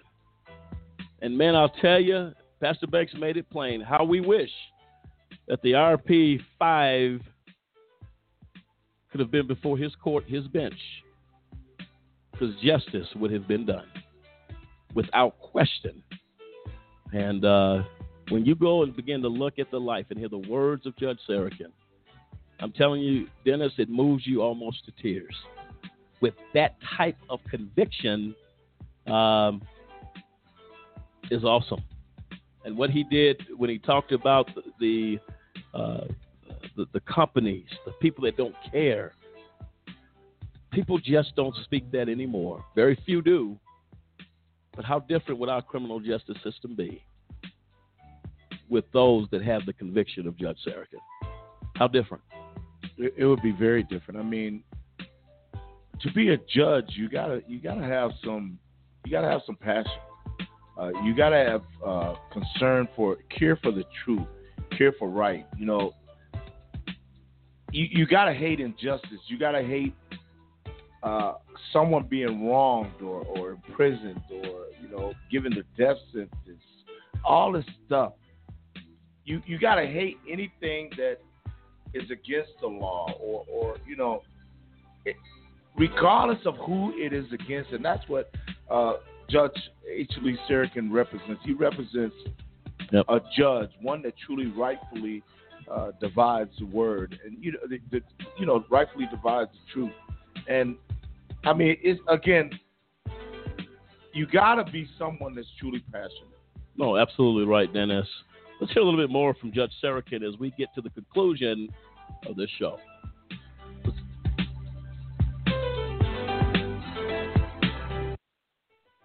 This is your February 17th, 2007 uh, blog, Court TV or Not to Be. Yes. Uh, what is your fix? I'm, I'm on- mixed. I, I have to admit that I'm very ambivalent on this issue. I think there are a great many advantages. Lee Sarokin is ambivalent. Yes. um, first of all, I don't see any reason why Supreme Court arguments should not be available, um, both uh, video and, and audio. I know that some of the Supreme Court justices oppose it. They don't want to be recognized. They don't want excerpts to appear, uh, blips on the evening news. But uh, I, I think the public, and those who want to, because there can't be a great market for Supreme Court arguments except in some very rare cases. But I see no reason. All the arguments against TV in the courtroom, I think, do not apply to the appellate courts. Uh, insofar as the trial courts are concerned, I think there are some terrific advantages to having TV in the courtroom. It gives the Name public, one. Well, it gives the public the opportunity to see the system uh, at work. It Wait, gives wait, the wait a minute, Judge. Wait a minute. You say it gives the public the opportunity to see the system at work. Yes. Then you're talking about those instances in which what goes on in the courtroom is put on television. Yes. But that isn't what uh, cameras in the courts generally means. Cameras in the court means generally what the broadcaster wants to put Yes. on of what goes on Well, that's that, that's the detriment of it. In other words, it's the selection that's the problem, not the fact that it's being televised, but what appears on uh, on television uh, as a result of the choices that are being made. But you asked for a specific reason why I think there's some advantages to it as well as disadvantages. For the whole thing being one of the advantages, I think, is if there is a judge who was particularly um, arrogant, uh, impatient, uh, rude, I think having that judge televised on a couple of occasions and having that appear might change uh, that uh, judge's attitude and demeanor and temperament. Uh, I think that's an advantage. I think I mentioned in my article, um, I forget what case it was. Uh, in the blog? Yes, it was the. Here we go. The woman who. Um, there was a Florida trial about. Um, oh, Anna Nicole Smith. Right. And that was being televised. And I thought that was terrible. I think I mentioned in the blog that it looked like it was in somebody's basement uh, having a poker game.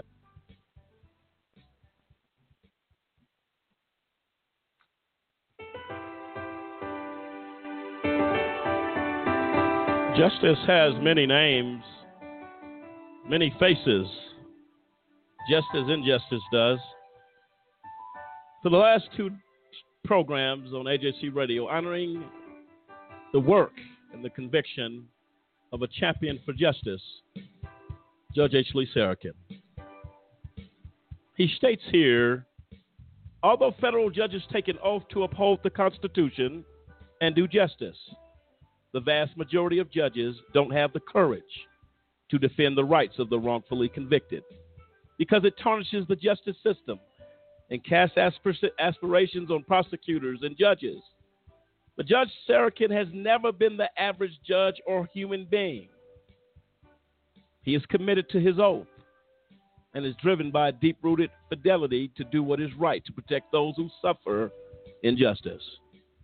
Judge Sarokin has the courage to break ranks with the federal justice system where active and retired federal judges remain silent or minimize prosecutional and judicial misconduct that lead to wrongful convictions and imprisonments of Americans. In 2014, at the age of 85, Judge Sarokin was the only federal judge to decry the wrongful conviction and imprisonment of six Information Technology executives, known as the IRP6, that occurred in the federal courts where he once proudly served. That is awesome.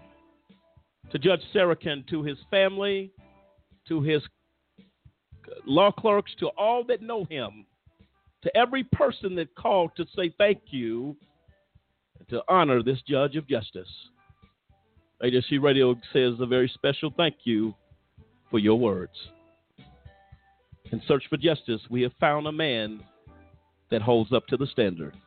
Federal retired judge H. Lee Sarokin. We honor you tonight. Till next time, America, take care.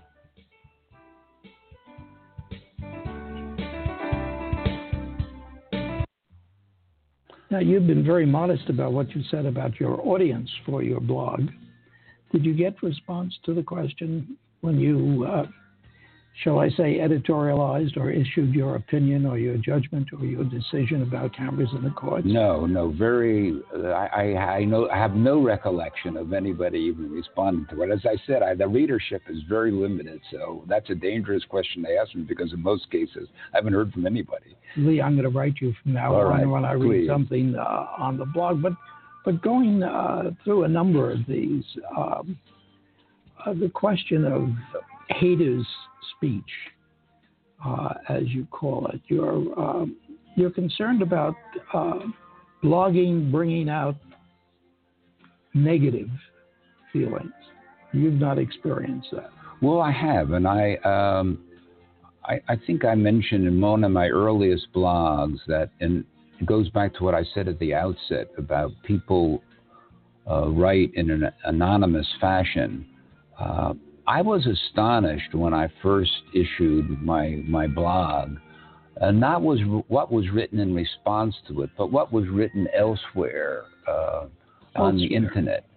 Uh, If I ran my name, for instance, to see what the reaction to the blog was, there there were some uh, incredibly vicious personal attacks that just uh, uh, astonished me. I, I couldn't, and I responded to it saying, you know what, what?